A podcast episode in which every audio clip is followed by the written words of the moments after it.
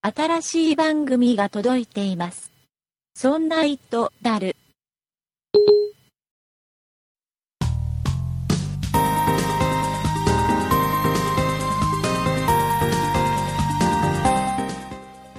そんな糸である第66回でございます。お送りいたしますのは竹内と、酒井です。よろしくお願いいたします。よろしくお願いしますえ。ー酒井さん、とうとはい。うやってまいりました。アップルの発表イベント、うん。えー9月9日だそうです。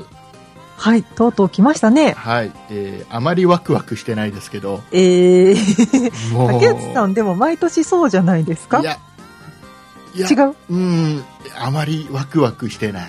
とあいうらか、なんだろう、これ基本は iPhone6 の発表がここでされるだろうってことでしょそうですね。でも iPhone のね、えー、あんまりね、今噂で出てる中でだと、うん。あんまりね、ワクワクしないんだよね。去年もそんなようなこと言ってま せんでしたっ言けってた言ってた。あのさ、まあちょっとね言っ、てたいろいろほら、噂としてはいろいろ出てまして、はい。まあ、一番ほら大きな部分でいくと画面サイズがまた大きくなるよと、ですうね。ん、今の iPhone5S が、えーとはい4インチ合ってる、うん4 4イインンチチでこれが、えー、と噂だと4.7インチとうん。 5.5インチの2タイプが出るんではないかとはい。されてるじゃないですか、大きくなってさらに大きいタイプが出るんでうすんね。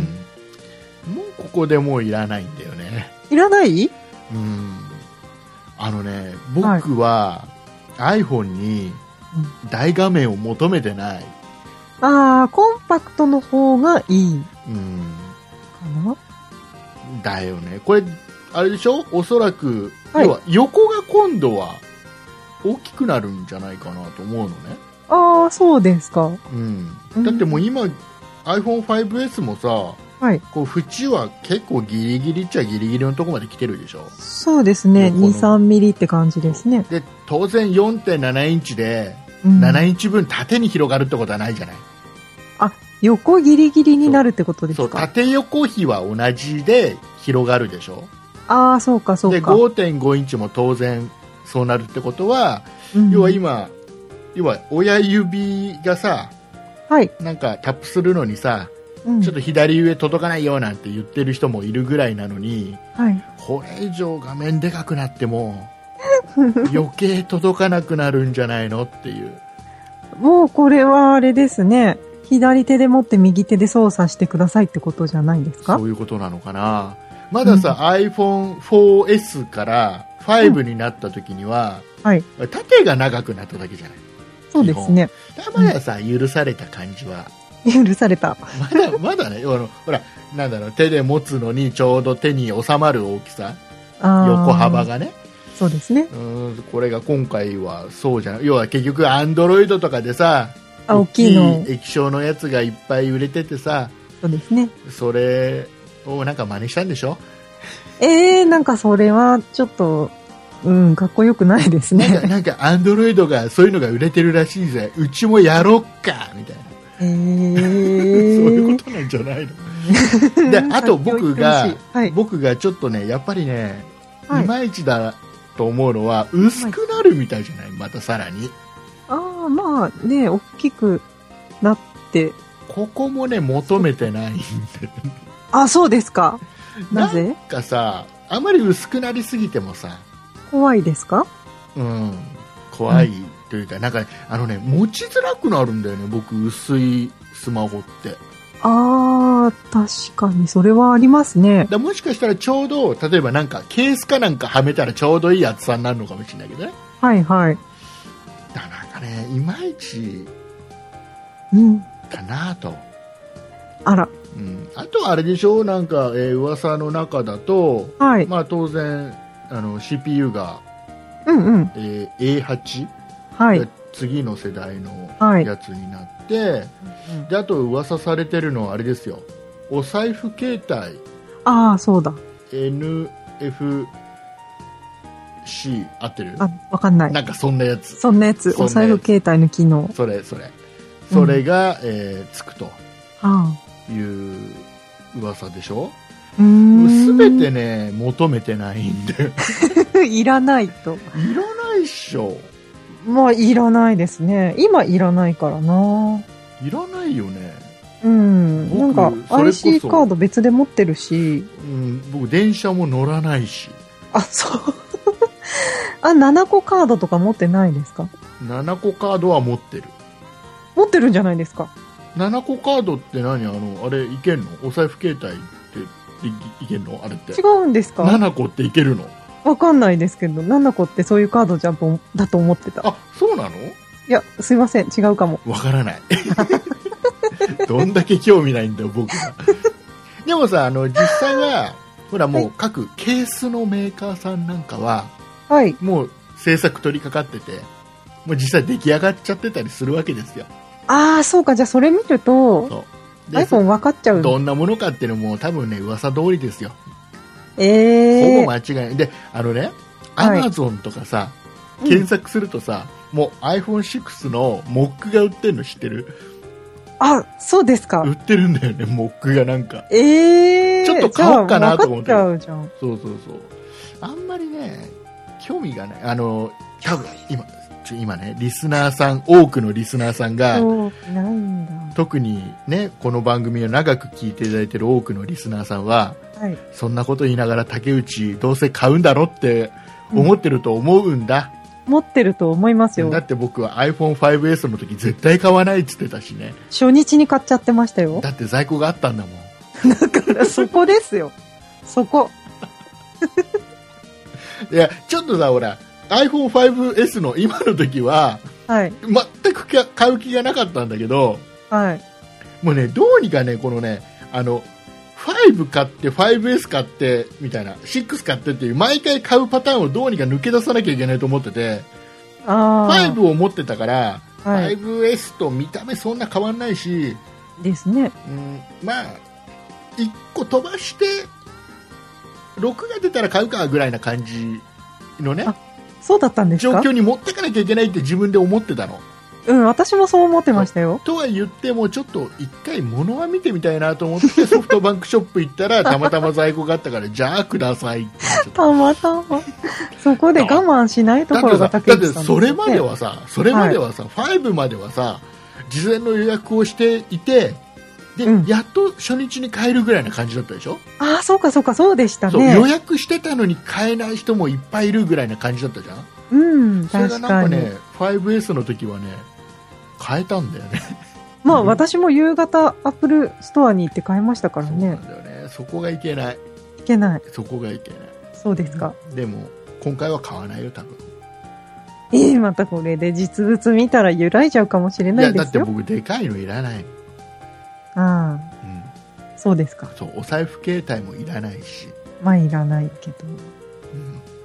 うん、とてもいらない なのでね、はい。うん、あのーあんまり興味ないです興味ないですか、はい、で僕が今じゃあこの iPhone5S をはい。使ってますとうん。じゃあこれ以上大きい画面がいらないと思った理由とかねはい。あるのよおじゃあじゃあちゃん僕はちゃんと今今後どうするの iPhone5S の次は何買うのって何買おうとしてるのは、もしかしたら Android で行くのとかいろいろあるでしょ気になりますね。そういうのも含めてちょっとこの後にああ本編でお、僕の今こう思ってるもうあのねなんだろうなリスナーさんとうん。あの全国のリスナーさんと全国の木澤さんに謝らなきゃいけないんで僕は今全日国に木沢さんは、まあ、あの木沢さんですそうねあ。の全国のウッドストリームさん に謝らなきゃいけないので僕は今日おは一人ですよ。なので、えーと今日はちょっと本編を聞いていただいてはい。竹内は今こう思っているんだとおーあの野郎 iPhone56 出たら急に考え変えたりしないだろうなっていう話をね、はい。えーしていきたいと思いますので、あら、はいえー今週も最後まで聞いてくださいお願いします。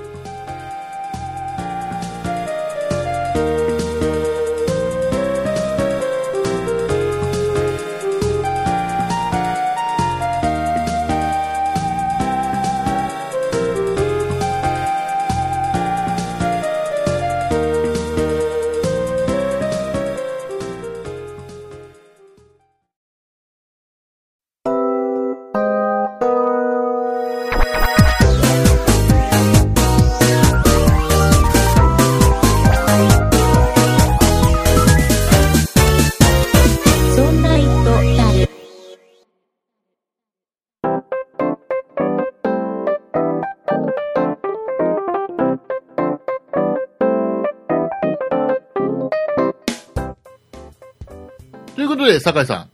はい。えっ、とですね、今週お話ししたいのはですね、はい。 iPhone6 が出るということで、はい。まあ、それも踏まえた上で、おまあ、今後多分 iPad も新しいの出てくるでしょまあ、そうでしょう。ね。う。うん。もしかしたらこの9月9日の発表会で iWatch っていうこの、あ、これも出るかもしれないと。なんかずっと、去年からずっと噂になってましたよね。っていうのもいろいろあるので、はい。それを踏まえた上で、踏まえた上でえーまあ簡単に言ってしまうと、あ今竹内思っているのはですね、ええ。 iPad 不要論。あれだけ iPad 買え買え買え買え言ってたのに。えっ、とね、iPad はいらないっていうお話をしたいわけですよ。はあ。の前に、んちょっと一個だけちょっと商品の紹介していいですかあじゃあ何とですか後でちょっと iPad いらない理由とかはちゃんと喋りますんで。あはいはいその前はにい、一個は一い。個だけちょっと商品をね、うん。えー紹介したいんですけど、なんでしょあう。の、あれですよ、もう全然、今から、今からもうあれですよ。あの、IT の話しませんよ、しばらく。えーちょっ との間、IT また でのす IT の話しません、すいませ。なんんだろあのー、酒井さん、う。はい。髪の毛はありますかありますよあ。りますかあるある。そその髪の毛はあれですかあの、洗いますか洗う洗う。洗いますかもちろんね。お洗った後は乾かしたりしますかねそうですね。ああそうなんですかそんな酒井さんにおすすめした みいん商品なそうだよね。みんなそうですか えっとねはい。ほらドライヤーあドライヤーいろいろあるでしょあ。うん。高いのからさちょっと安いのからさまあ。なんかあホりますホテルに備え付けのさそそんな風ならむしろ出なくていいよぐらいな感じのやつとか さありますね。もっとこの線伸びないのかよっていうホテルのさ、えーうんなんかもうあーっていう、ねじねじのやつですね。とかさあるでしょ、はありますね。今どこの使ってますえ、メーカメーカー、ーメーカーどこだろう多分うね、ん、あの、量販店とか行って、んイオンが出るやつで一番安いやつあ何買ってきてる。マイナスイオンとか出るやつそうそうそうそう。あれねドライヤーのマイナスイオンってあんま意味ないって知ってる意味ないですか大体でも今みんなついてる。あのさ僕ね、はい。僕ねあのほら電気屋さんに勤めてた時にあ、そうですね。あのやっぱりメーカーさんにいろいろそうのん勉強会みたいので勉強する機会があって、あでちょうどね僕がね勤めてた頃ってマイナスイオンブームの頃ですよあ、そうですか。出始めた感じでの。ねその時に僕が習った話えメーカーさんから聞いた話はい。あのマイナスイオンってうん実際ね、何なのかよく分かってないらしい。何の根拠もない分じかゃないらしいのね。何ですとなんとなくいい気がするぐらいな感じらしいのえー、ね。 で、だなんかね、もうね、はっきりしてないらしいんだよね。よく分かんないんだけど。で、えっ、とね、例えば、マイナスイオンってのは出るでしょうん。出ると、そんなにね、あの、遠くまで飛ばないんだって。はあ。だ出たらもうすぐ消えちゃうぐらいな感じのうんうん。もので、はい。かつ、熱に弱い。あ、ダメじゃん。ってことはドライヤーにマイナスイオンがついてるやつっていっぱいあるけどはい。なんかもう結局意味ないよねっていうものが多いよっていうのはね聞いたことがあるああ、なるほど。じゃあ、冷風でやればまだなんとかなるかもしれないけど、そうそうそうっえー。。ていううね僕もほらいろいろさあのドライヤーってね僕基本的に風がふわーって強くないと嫌なのああ、それは思います。ねで、家で使うのはできるだけその強い風がガって出るやつがいいなと思って てはい。でね、いろいろね、アマゾンで探してて、おうちょっといいなっていうか、これいいよねっていうのがあって、はい。えっとね、テスコムさんっていうはいメーカーさんテスコムさから出てる。知ってるテスコム。うん、聞いたことありま本当す。に僕知らなかったんだけど、テスコムさんから出てる、えっとね、マイナスイオンヘアドライヤーっていう。マイナスイオンついてる。一応マイナスイオンついてるね。はい。で、これね、あの、ほら、よくさ、この持ち手のところが折りたためるやつって多いじゃん。そうですね。でこれ折りたためないの。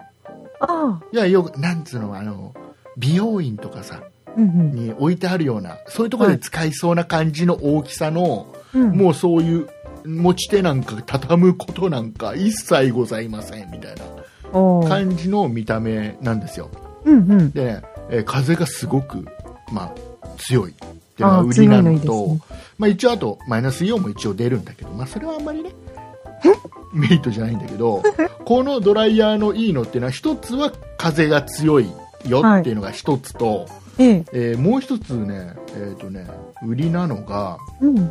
えっとね、その要はドライヤーって空気吸ってうん。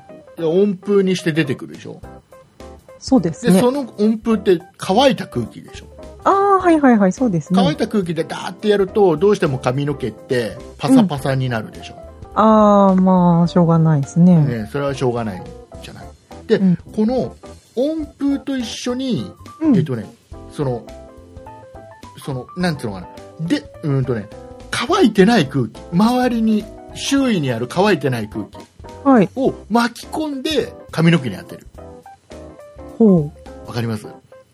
えっとなんとなく。でも、それは可能なんですか吸い込み口から空気を吸い込んで温風にして熱を温めて出口から出てくるでしょ、うんうんその出口のところに、えーとね、い横にねちょっと穴が開いててはい。で出るときに温風が出るときに周りの空気を巻き込んでああ。一緒に当ててくれるはいはいはいはってい。いう構造なんか伝わったわかりました。わかる乾いたやつと周りの空気が混ざって出てくる。そうそうそうあのーなん湿ってる空気というかはい。あの乾いてない空気を一緒に巻き込んで当てるんで、うんえー髪の毛がパサパサにはならないよっていうのが売りなのねうん、おお。ちょっと良さそうでしょそれだけでも良さそうな感じですね。良さそうな感じでしょうんでほらみんな大好きなマイナスイオンもついてるし はい。これはねすごくねマイナスイオンがついていてマイナスイオンオンってやっとくとはい。まああれですよ気持ち的にいい感じになりますよまあ、いい気持ちいにい なるの気持かちな。になります、はい。うん、であとはやっぱりね風が強いあうん、で、えっ、とね、あとは、このね、置けるんだよね。あ。ああ、置けるのいいですあね。のね、えっ、と、なんていうのかな。吸い込み口っていうか、一番お尻の部分と、はい。持ち手のところで、うんえ。ー立つんだよ。へえ、そういう形になってそるうんで吹きすね出。し口が上にき来る形で、要ははい手放しで髪の毛乾かせる。ああ、それいいです置くね。場所さえあればね。うん。っていうようなのもあって、うんうん。で、まあ、これぐらいだとほら、結構ありそうじゃんまいろあ、んありそういろかんなな。ところからそこそこ出てそうじゃんはい。で僕これに決めた理由っていうのがええ、さらには、さらにえー値段がほう。アマゾンでうん。僕が買った値段っていうのがはい。 2418円安い。安いのよ安いですね。で、えー評価も高くて、うえん。ー、と105件の今レビューが今見てると出てるんだけど、はい。えー星がね5つのうちの4つああ、高いですね、評価も。高いんですよあらあら。これちょっといいでしょううん。安くていいですすね。ごいよ72%オフ大丈夫 そんなにいや落としちゃって大い丈や夫な大んですか丈夫みたいすごい売れてるみたいこれあがらあら。でこれいいなと思ってまあうん金額も金額だから、うん。まあ、とりあえず買ってみようと思って買ってはい。つことはやっぱいいんだよ、ああ、そうですか。うん、だからまあ旅行とかには持っていけないけどねまあ、畳めないからちょっと邪魔にはなりますね。あとはねいいなと思うのは、まあ、地味なところだと、はい。コードがね、えーちょっとねねじれにくいコードになってたりおー。するのもいいところかなといううんうん。これちょっと酒井さんこれは久しぶりに響いてくれるんじゃないかなと思って紹介したんですけどこの間買っちゃったか買っちゃったのねそうなん だねドライってなかなか壊れないもんねそうなんですよね。ね次買うときは検討したいけど、その時はその値段じゃないんだろうもな。その時はもうもうあれだよもういいよもうえっ、と IT の話しますあはい、お願いしまはいえすー。そんな電気屋ウォーターウォーカーはまた来週ですウォーはタいウォーターー。はい。言っちゃったよ、もう、言っちゃったよ、なんかあのーもう、あのーあれでしょ、電気屋ウォーカーってさ、ポッドキャストのさ、はい。なんかあのーなんか焦げた豆の匂いのするパーソナリティの人がやってるやつでしコーヒーさんですか。ょ。そうそうそう。 まあいいや、いうことでございまして。えーね、 えで電気やウォーカーをいじったところで、はい。えーよかったら面白い番組だから聞いてくださいね。えーそうですねいうことで、えっ、と、ここで僕は大事なお話でございます。こっからですよ。あ、 そんな一途だる、今回こっからスタートです。やっと本編ですか。はい。えっ、と、まずは最初に言っておきます。うんえーウッドストリームのデジタル生活というポッドキャストをやられてるんですね。はいえー木澤さん。うんえー主にですね Windows のというかマイクロソフトの情報を発信しているポッドキャストのパーソナリティの方なんですけどもそうですね。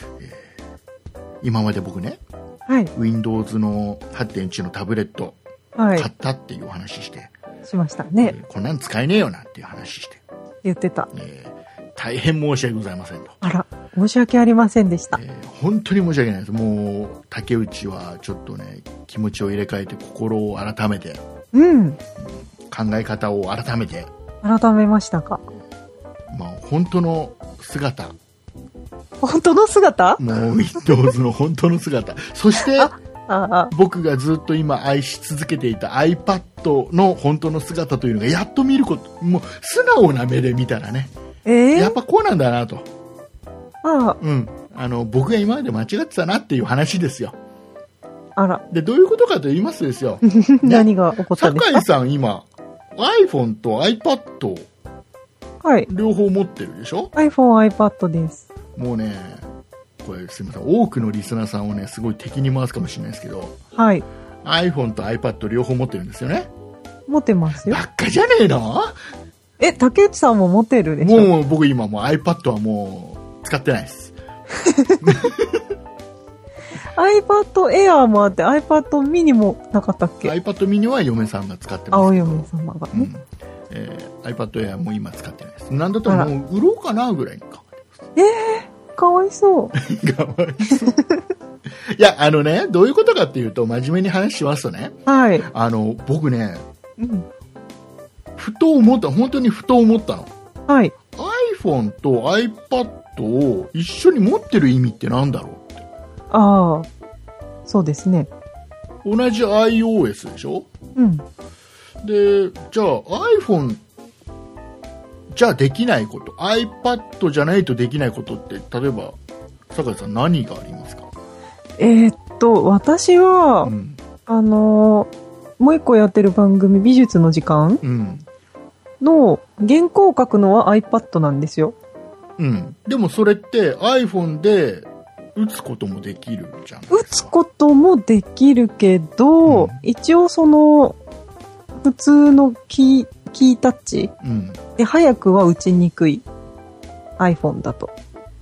うんフリック入力だから。うんっていうので iPad で書いてるのと、うんまああとはお絵描きができるからっていうお絵の描きができでるから持ってますね。それだけでそれだけ。僕が今までうん iPad 持ってた理由っていうのは、はい。え主に例えば本、ああ、本。えー例えば小説とかは iPhone の方が読みやすいんですよあ文、字だけそうそう、じゃなくて本ねもね。だけど iPhone っていい雑誌とかあああ。とまあちょっと漫画細かい絵の漫画とかを読む時って、うんうんまあ、iPad の方が使いやすい、ああ、そうですね。うんあとは例えば会議の席でうん。資料とかを見るとかメモを取るのに iPad を置いておくうん。要はこれってある意味 iPhone で済むんですよ資料を見るでもさちょっとメモるでもま iPhone あでできるんですよ、まあそうですだね。けど会議の席で iPhone 手にしてメモってるのってのはどうしても格好つかないから格好つけのために iPad を置いとくみたいな感じなのよああまあ、携帯触ってるみたいな風に見られちゃうそうかそうそらう。そうそうで逆に言うと僕の場合そんなもんなのねまあ、持ってる理由ってそうですね。だったらさいらないかなうーん。でそんなにたくさんはいらないか な で僕が次に行ったのははい Android ですよ Android じゃあどうなのとあ、そうそう。うん、アンドロイドもね、結局ね、一緒なんだよね、iOS と一緒で、結局、スマホ用の OS だから、うん。タブレット用の OS だから、はい。うん、やれることはやっぱり、それ専用のことだしやれることは似たようなもんなわけですよまあそうですね。どっちかじゃないとできないことってないうんで。iOS か Android どっちかでいいかなとうん。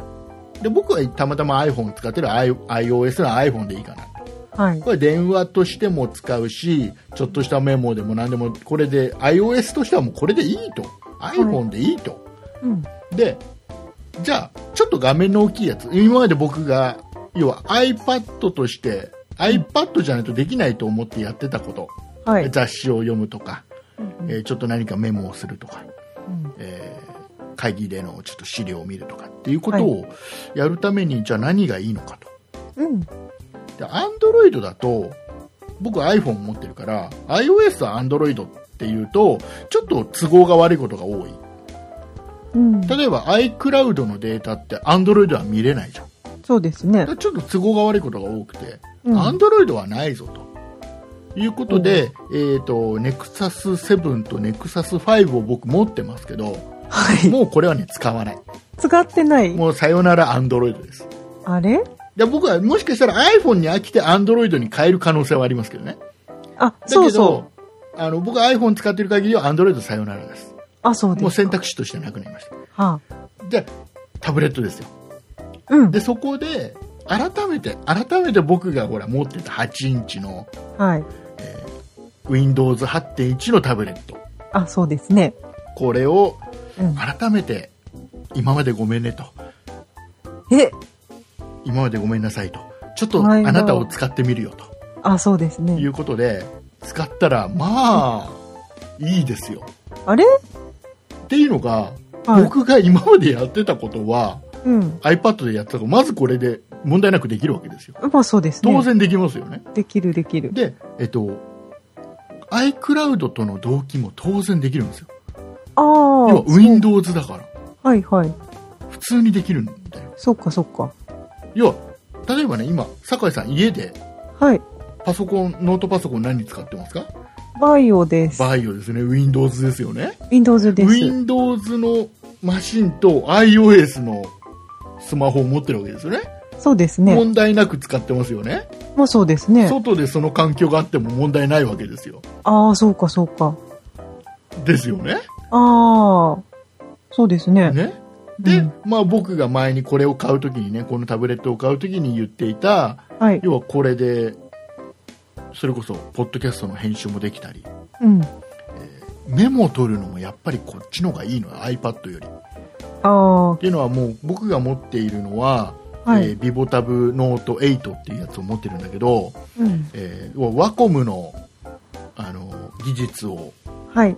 搭載しているので、うん。えー細かいペン先で細かい文字が書けるのとはい。あとそれ書いてる時に手が手のこのなんつうのああ、触ってここも、なんていうのあの、鉛筆でいっぱい漢字の練習した時に黒くなるところってあれなんていうの手の。え、なんだろう。あの、 は、腹なんだ、なそんうだ、ろあう。の、そこ。わかるでしょねこ。あの、漢字の練習を鉛筆でいっぱいした時に黒くなるところ。小指のつ、付け根のとこ。そうそうそう。そこが、あの、液晶についてても、うん。でそこはほら反応しないのよ。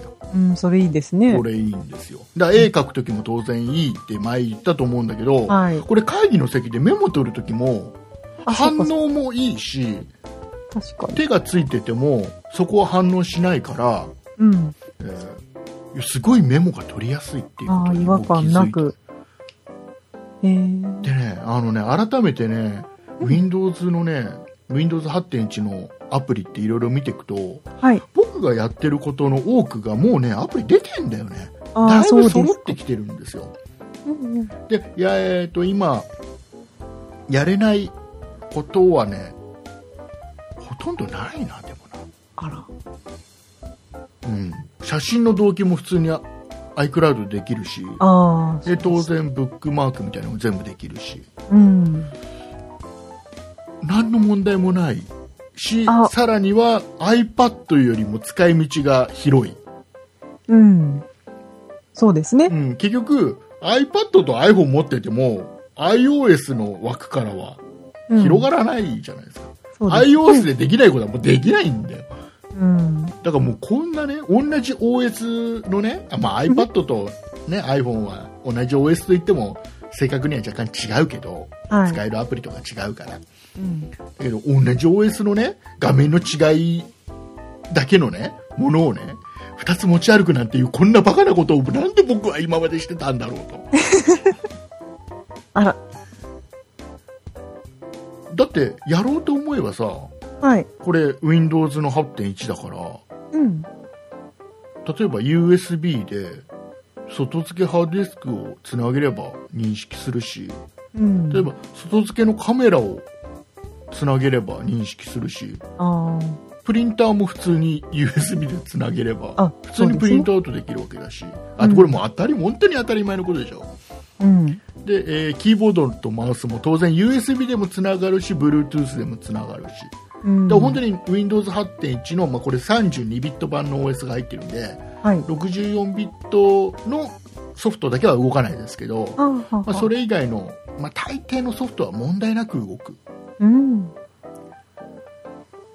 パソコンを持ち歩く要は今まで iPad を持っていた無駄な能力を これに置き換えることではい。家での環境とかなり近い環境が外で使えるわけですそうですね。これなんで僕今まで気づかなかったんだろう なんで僕は今までアプリに騙されて iPad を持っていたんだろうと騙されてたのかなまあそうですかね。って思わないなんかうーん、まあ正直、なくてもいい時は多い。あの iPad って iPad 本当になくてもあのねちょっと面倒くさい iPad 出すの面倒くさいから iPhone でいいややっちゃえってことが結構多いでしょまあまあ多いですね本。当は画面が広い方がいいんだけど iPhone でもできるし iPhone でいいやってことがあるじゃ、うんん。ってことはよくある、あるよねありまなすんねだ。ったら僕 iPad 持って出たけど使わずに終わった日もあるしねまあそれはよくある。 いっぱいあるし重い、重い、重いしただけだった。だからねこれねあら、 iPad いらない竹内さん変わっちゃいましたいやね。いらないって思いませんでも話を聞いて特まあにね酒井さんの使い道ってほら、はい特に絵を描くとかってあるわけだから、そうすると iPad なんかよりもこの特にほらあー今今だとそうだなおすすめできるのはこのコンパクトなやつだと僕が持ってる v ボタブノート8だし、うん。えー、ともうちょっと大きいそして性能のいいものを持ちたいんだったらまあちょっと高いけど Surface Pro 3うん。そうですね。うんサーフェスはね、うん、欲しいですね。 あれちょっといいよねあれちょっといいですね。ただちょっとねあれあれみたいよその今回ペンペンのはい。ペンの何あの筆圧とかうんの機能はちょっと前の2の時よりも弱いみたい、あ、そうですか。うんそうなんだ。今回はねワコムのやつを搭載してないみたい違うところのやつあ入ー、そうなんですね。うんだから筆圧とかは前のね数字的には半分だったかな、あら、うんそうなんだ。だから若干若干絵を描く人には面白みがうーん。落ちちゃったかもしれないけど、まあ、それでもほら普通にさあの指指でうん。静電気でしか反応しない方式しかないようなタブレットなんかよりははるかに使いやすいからそうでしょうね。どうすぐにはいかないと思うけど。こうあのダメそそこが間違ってる何ですかそこあのねそこはもうみんなね iPad 買っちゃったしこれ使わないともったいないから持って歩こうなんだよみんな大体がまあそうだでけしどょう。実際使ってないんだよまあそうかな。使ってる外で iPad 僕使ってないもんそんなに言うほど使って、まあまあまあ使ってますよ。週にあのね、結2、局、 3回は使って結る。局ね、iPad って、はい。あのね、えっとね、あったら便利だけど、うん。なくても困らない。まあ、究極言っちゃうとそうでしょうね。なのよ。うん。ど うそんなのに、そんなものに何万円も払っていた、うん。 7万、8万払っていた僕は、僕は何だったんだろうと。今はじゃあその Windows 8.1のタブレットで快適に。そでですよ生活してるですよ、はいお客さはい。んお客さんこれダメ押しダメ押し最後のダメ押しをもう一つしましょうかじゃあはい。あのね実はこれ昨日ね収録の前日にうん。こんな話を他の人としていてねはい。あの僕が持ってるこのビボタブノート8ってのいいんだよなんつってうん。話をしていてねうん。アマゾンでね結構安いんだよこれこんだけ性能があってね意外と安いんだよなんつってはい。話をしていて、うあん。のー改めてページを見たんですよってはい。言いながら今ちょっと僕のねアマゾンの購入履歴を今探してるんですけど、はい。はいあ。れ僕購入履歴なくなっちゃったぞなくなっちゃった。購入買ってない買いすぎてどっか行っちゃった。そうなんだよねあんま何でもアマゾンで買うんだよねは僕はちょっと待ってね今今僕今探してるから酒井さはんいちょっと楽しい話してて、い。楽しい話うんなんだろう、楽しい話ね。特に。えっ、とあったあったあったああったありまった。よしかったえよーかとっねた。僕が買ったのははい。えっ、とアマゾン限定モデルで、うんえー8インチのタブレットで、えー、と Windows8.1 の32ビット版が載っていて、うんえー、オフィスのパーソナルが載っていてで、えー、と2ギガのラムが積んであって64ギガの、えーストレージっていうのかなストレージが載っていてはい。っていうようなものですよで、うんあの専用のケースがついていてあで僕が買った時は4万定価がね、えー定価というか参考価格として載ってるのが4万7100いくらなのね、はいでこれが僕が買った4万3000だからそ4万4000ぐらいで買ったのあ結構,、結構安く買ったつもりだったのはい。これ今ねアマゾンでね買うとね、同じものだよ僕が持ってるのと、はい。 えー、3万4800円で買っちゃっちょっと待ってえ ?1 万円もた安くな1る。万円ぐらい安くなってるおかしいですね。おかしくはないよ。 あの、おすすめです。はーい。こんだけ金額安くなっちゃったらもう絶対おすすめです。おー、安いなー安い。これだって64ギガあれば十分でしょそうですね。十分十分。で、かつ、えーマイクロ SD カード刺さるし、あであ。当然ながら USB 追加 USB の外部メモリ、USB メモリとかも刺さるし、うん、便利ですね。便利ですよ。うんこれ はあれ酒井さんあまりダ メいや、ショックですよ。そんなに安いんだ。いや3万4800円はいいいでしょうまあいいですね。みんなもう。うえあれだよ今手に持ってる iPad をもう投げようよ私でも、そ空に投げようよえ、でも月々割みたいので買ってるから、あそう投げれない。投げられない 売ることもできないできない。えそれ解約みたいのをしたら一括払いになっちゃうのかどうなんでしょうかね。わかんないですね。あと半年は使わないとダメかあとも。半年か、でもは半年後にはあれですねい。え次の新しい iPad が出てもそれは買っちゃダメですね買わない買かわないなで。すよね。そうだよね。次買うのは Windows ですもんね。そ Windows タブうレかッなトですもんね。 そう、サーフェス安くならないかな。サーフェスはね、安くならないと思うな。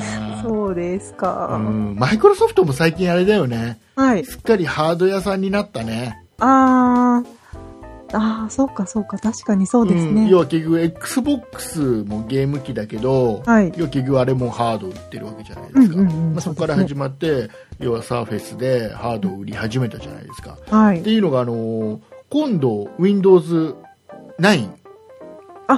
はい。がそろそろ出るっていううん、噂がありま噂した。ででもうこれも噂だけど Windows8.1 を持ってるユーザーに対しては Windows9 は無償でバージョンアップするとおー。で Windows8 を持ってるユーザーに対してもなんか2000円程度で、あ、お値打ちで。うん、要はあのあれと一緒ですよ MacOS にすごく近くなってそうですね。MacOS も今無料です。マイクロソフトが結局 OS で商売をしてた会社がはい。まあ、そこからもう OS では商売できなくなってきたっていう感じになったんじゃないかなって思うのね、こういうことですか。うん、だから結局俺自分のところでハードを開発して売るようになったり、はい。まあ、それ以外の部分要うんは、うん。なんかほらワンドライブとかあああいった部分とか、うん。うんまあ、そういったところにどんどん手を伸ばしてそうで OS だすねけじゃないところではい。うん、頑張ろうとしてるんじゃないかなと思うんですけど、うん。まあまなんかあアユーップザルーユに。ーザーにとってはありがたい話ですよ。そうですうね。んえーね、あいうことでそうですか僕はこれからはえこれから iPhone5S ともう6にはしませんよ6にはしません iPhone6 にはね買わないですから僕は一切買わ買わないですから、言いましたはい、ね。買いませんよ絶対買いません よ見には行くんですかミニは行くかもしれ ないけど気にはなってる。にはだってほらなんていうのかなそれはなんていうのかなやっぱり僕ほらこういうポッドキャストをね、はい。配信してるこの責任がありますあそう、そうですねそうそうそうそう。パーソナリティとしてそうのそうそ責う任。やっぱりそ最低限そういう情報は持ってないとあこうだったよと、はい。ね、薄かったよなんつって画面でかくなったよなんていう話をうんふんしなきゃいけないんでああ、そうですね。ねまあ、手に取ってみ、そうそうそうあそうそうそういうそうですかそういうことですよで、えー僕は iPhone5S とうん。あとは Windows の8.1のタブレ ットビボタブノート8はい。これを僕はペアで使うことにいたしましただいや、いいと思いますよっ。てさこれさ、はいこれだよ iTunes が普通のあ本当の本当の iTunes 本当のっておかしいけどさ偽物ありましたかいやら。結局普通のパソコンで見てる iTunes のアプリがここに載るわけじゃないですかもそうですね。うちょっと荒い話しちゃうとはい。 iPhone をこのタブレットにつないでうん。同期できちゃうわけですよ。うん。大丈夫かなやろうと思え ば、やろうと思えばやろうと思えばできるわけですよ。はい。やらないけど、そんなバカバカしいことはしないけ大丈ど、夫。でもやろうと思えばできるわけです。 あ、そうですうねん。っていうことは、やっぱりうん iPhone 今持ってる方は、もしタブレット1個考えるんだったら、決して iPad じゃないっていうことは僕はね、ここは強く言いたい。僕は今まで間違って た。こうなんていうのは僕の自分の今までの間違いをきちっと正してね、うん謝。罪してね、はこうい。正しい方向にこのリスナーさんを導くこの感じね。まあ、再来週どうなってるかわからないですけそどうねね。。一回この、あれだから ね、Windows タブレットいらないって言ってた人間だからね。いらないって言ってました。先月ぐらい言ってましたかね。これ間違ってました、もう。違ってましたか本当に本当に申し訳ないです。うん。で、どんなにこの Windows タブレット、ね、はい。素晴らしいものなのか、うん。はで、どういった使い道があるのかとい。いう部分に関しては、えーウッドストリームのデジタル生活というポッドキャストがございますんで、そうですね。はい、えーこちらの方で木澤さんという方がね、えーうバカ丁寧に、バカえ詳しくね。クソ丁寧にご説明しておりますんでね、はい。真面目な方ですよは。い、ぜひあのそちらの方聞いていただければとはい。思いますんで、で、僕が今日ちょっと喋ったこのことに関して、あの、この木澤さんがね、どう思ったかっていうのも、ぜひね、いや、もうウェルカムですよ。あの、聞聞かせてもらえればなと、あちらの番組でね、聞かせてもらえればなと思いますんで、いそして今 iPhone と iPad を一緒に使っているまあ多いであろうリスナー様サマ。がどう思ったちょっと考えが変わったかもしくはいや竹内間違ってるお前は間違ってるとやっぱり iOS は iOS 同士でタブレットとスマホは一緒に使った方が使いやすいんだとまあ、そういうのもあるでしょうメね。リットはあるんだと、うん。えーいうまだちょっと自分の間違いに気づいてない気づいてない 僕はほらもう気づいちゃったからああ、そうか。僕も気づいちゃったからうん残念ながら今まではもうなんていうのかなアップルマジックでちょっとなんか騙されちゃったところ あるだって同じ OS の画面の違うものを持ってるだけだよだってそうかうな、んもうん、うこんなこんなものはこんなものこんなものはもまあね。 うまあねいる時もあるんですまあよ。まあまあ、こんな、こんなやつもいるよっていう、こんな考えのやつもいるよぐらいな感じで聞いていただければ嬉しい。うん、まだでもね、わかりますそ。う。でも、半半分、半分シャレで言ってますからね。ちょっときつく言ってますけどね。シャレですからね、本気で怒らないでくださいよ。うん持ってますからね。ということでございまして、はい。えー以上、竹内の今後の、えー iPad とスマホ、iPad じゃねえや iPad 使ってることになってますよ。違う違う違う。今後の、え ータブレットとスマホの使い方の宣言でございました。ありがとうございました。では、はい。エンディングに行きたいと思います。は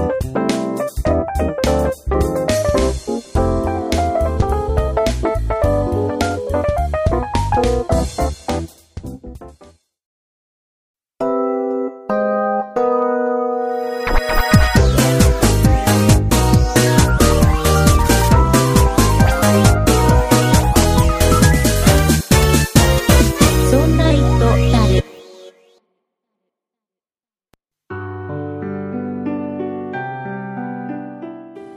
エンディングでございます。い。おは疲ーい。れ様でございましたお。疲れ様でした。 熱い男、竹内でございます。だいぶ熱く語ってらっしゃいましたけど。もうね、ちょっとまたね、怒られちゃうんだよ。もう、アップル、アップルユーザーに怒られちゃう。iPad ユーザーに怒られちゃう、これまた。 iPhone は使ってらっしゃいますからね、 ね。 iPhone 大好き。iPhone はいいです。あ、そうですか。そうそうそう。ただ、ただ iOS のちっちゃい画面のやつと大きい画面のやつを一緒に持ち歩く意味がないことに気づいただけ。えーいうことで、お便りのご紹介をしたいと思います。えーじゃあ、酒井さんよろしくお願いします。えー匿名希望の方からいただきました。私の所有する iPhone5 もボタン及びバッテリー交換対象でしたので、Apple に問い合わせてみました。一応症状を尋ねられましたので、ボタンは常にではないが時々おかしいこともあった。バッテリーは朝100%状態で外出しても夜帰宅時には30%程度になっている。かっこ待ち受けのみの状態で。このバッテリー消費状態が正常なのか異常なのかはわからないことを伝えました。すると Apple 側の対応は、受付開始日が8月29日からのため、改めて集荷日の調整のため電話をくれるとの返答でした。というお便りです。はい、ありがとうございます。ありがとうございます。でですね、えっ、と、同じ方から、えっ、はいと、30日に、8月の30日に私ちょっとメールいただきまして、うんえー先日の、えーメールの通りに、えー予約の電話がアップルからあったと。はいで、えーそこで特に、えー僕がね、僕があの、先週お話ししたような細かいなんか、チェックのプログラムでやるとかって、そういうの一切なしで、あとりあえず引き取りの、えー確認だけうん。があっても集荷をされることになったよっていうメールをいただいてまして、おー。はいえーありがとうございます。ありがとうございます。なんですけども、はい。えっとね、僕も実はね先週じゃあ何かというと iPhone5 の、はい。えーバッテリーに、えーちょっと問題がある一部問題のある機種がありますから、はい。えーそのシリアルナンバーをホームページに入れると対象か対象じゃないかって出ますんで対象の人は、えー、とバッテリーの交換プログラムがありますよっていうのがアップルから発表されて、はい。僕が電話をした時には、えー、とその時に言われたのは工場に引き取って持って行ってもそこでチェックをして問題なければ修理をせずに帰ってくることもありますよっていうふうに言われたと。はい。でさらにはチェックのプログラムっていうのがあってそれを通して、えーまあ、バッテリーに異常があるかどうかっていうのも判断できますよと。はい。いうので僕はその場でやってもらったら問題ないっていうふうに出ちゃったんで、はい修理に出しても修、えー要は交換せずに戻ってくる可能性が高いですよっていう話をされたっていう先週お話ししたこそうれでしのた件ね。に関して、えーメールをいただいたんですけども、はい。えーこの方は匿名希望の方ですけども、えー特にそういったお話はなかったとなかったんですね。いうことなんですけど僕もね、えっと29日になっては一い回。ちょっとサポートを電話したんですよはい。で、えっとその時に出たオペレーターの方というかサポートの方は、はい。えっとね、言ってくれたのがね、うんえーとまあ、全部履歴も残ってるよね僕の場合はそのチェックをして問題ないって出たよってはいはいいうのも載っててそれも見てもらってうんで実は、えーとなんかね、その人はゆもう優しい人でねまたねアップルのさ、サポートの人ってみんな優しいんだけどさはいその人がお話してくれたのが実は私の iPhone5 も対象だったんですとはいでこのチェックをしたら、えー要は問題ないっていうふうに出たんですと。うんだけど自分は、えー、とちょっとバッテリーがちょっと調子悪いことも多かった気がするのではい一応これ私は出しましたってあ自分のことを言う教えてくれてえーだもしかしたら僕僕もねお客さんも、えー出したらまあ交換っていう可能性もありますんでねなんていう言い方してくれてうんうんで一応、えー、と31日に、えー引き取りに便が来るっていうあ予そう定でにすなかりましたで僕の iPhone5 は1週間とりあえず行ってはいで、えーチェックしてもらってうんで問題がなければそのまま帰ってくるけどあ問題があるというふうに判断されたらきちっと交換して帰ってくるよっていうことになりましたで、あうんえーとね、一応ねアップルからメールがね来てて修理のお申し込み完了のお知らせというのが来てて、うんえー今後の、えー手順をお知らせしますとはいで、えー、とどこどこがこうやって引き取り行くんでこうやって準備しておいてくださいねっていうのと、うんまあ、当然ほらあのケースとか、うんえーあとガラスのフィルムとか、まあ、普通のフィルムとかはい貼ってる人はもうそういうのもできれば剥がしてくださいあもし、もし、貼ったまま出して、それが、まあ、最終的にない状態で帰ってきても、あうん文句は言いませんよっていう、ああそそういうことですうですかうんで、いうのと、まあ、あとは向こう行った時に、例えば、えー水濡れの痕跡があったり、うんえーあとは液晶が大きく割れてたりしたら、はいもう対象外になっちゃうし、うんえーあとは、えーやっぱりねこの帰ってきてるメールに最後の方に書いてあるのははいその修理を出した後に、えー問題がないと保証対象外と判断判断される場合もございますのでご了承くださいとは書いてあるんでああそうでこれはすか定型文として来てるんでうん多分全ての方において一応工場でチェックをしてうん問題ないって判断されちゃったらそのシリアルナンバーで対象だよって出ても、帰っそのまま帰ってくる人も中にはいるっていうのは間違いないみたいあですね、そうですかうん、なのでまあその1週間手元からなくなっちゃってもいいやと、あうのんその一週間ない時っていうのはうん、どうなるんですか代わりのものが、台車みたいな感じで代わりのが来たりっていうのは。そういうのないんじゃないかなあ、じゃあ本当にもう、一週間行きっぱなしですかそうそうそうそう多分ね困る。でこれがだって受け付けてるのが、えー例えばソフトバンクとか、ねはいドコモショップとか、まあ、ドコモショップは iPhone5 はまだ出てないか、えー au とかはい。ソフトバンクっていうのはた受付にはなってないもんねあー、アップルがやってるかアら、ップルストアかもしくはオンラインかああとは、、まあ、きちっと免許持ってるお店うん。買っていくでしょで、えっとね、近くのお店に持って行ってもはい。やっぱその場では修理してくれないらしくてやっぱり1週間預かりになるんだって、あ、そうですうか。んで僕もまあ車で1時間とかうん。ア走ればあるんだけど、ップルストア。アップルストアはない、アップルストアじゃアなッいプ。ルストアはね千葉県にはないまあ、岐阜県にもないですけどね。残念なことにね、はなんでさ千葉県とかにないのにさ東京にあんなにいっぱい作るの、あちまこあ、ちに、そ、それは人口が違うからいやもうねしょうがないか、な東京は1個でいいでしょ、東京都には1個でいいよ、もうその、その代わり千葉県に1個作ってくれ。まあ、そうかな。ねねまあまああまあってもいいかな。まあでも、あるんだよ、そういう免許持ってるお店が、あそう正ですか式なところがあって、そこに持ってっても1週間かかるっつうんだったら、あーまあだったらね、普通に取り来てもらって、宅配便が取り来てくれるみたいなんで。はい。渡せばいいってただねあの注意しなきゃいけないのはうんほらもう、えー契約切れてる iPhone でも SIM のね、契約切れてる iPhone でも、えーまあ、契約中の iPhone であれ、はい SIM カードは抜いとかなきゃいけないらしいよねあ、自分で抜くんですそうね。そうそうそう契約切れても僕のやつは一応なんか SIM カードを回収されなかったんで、はい、はえー入ってたんでそれはちゃんと抜いて、い。そっかそっか。うん、で用意してあるんですけどねうーん。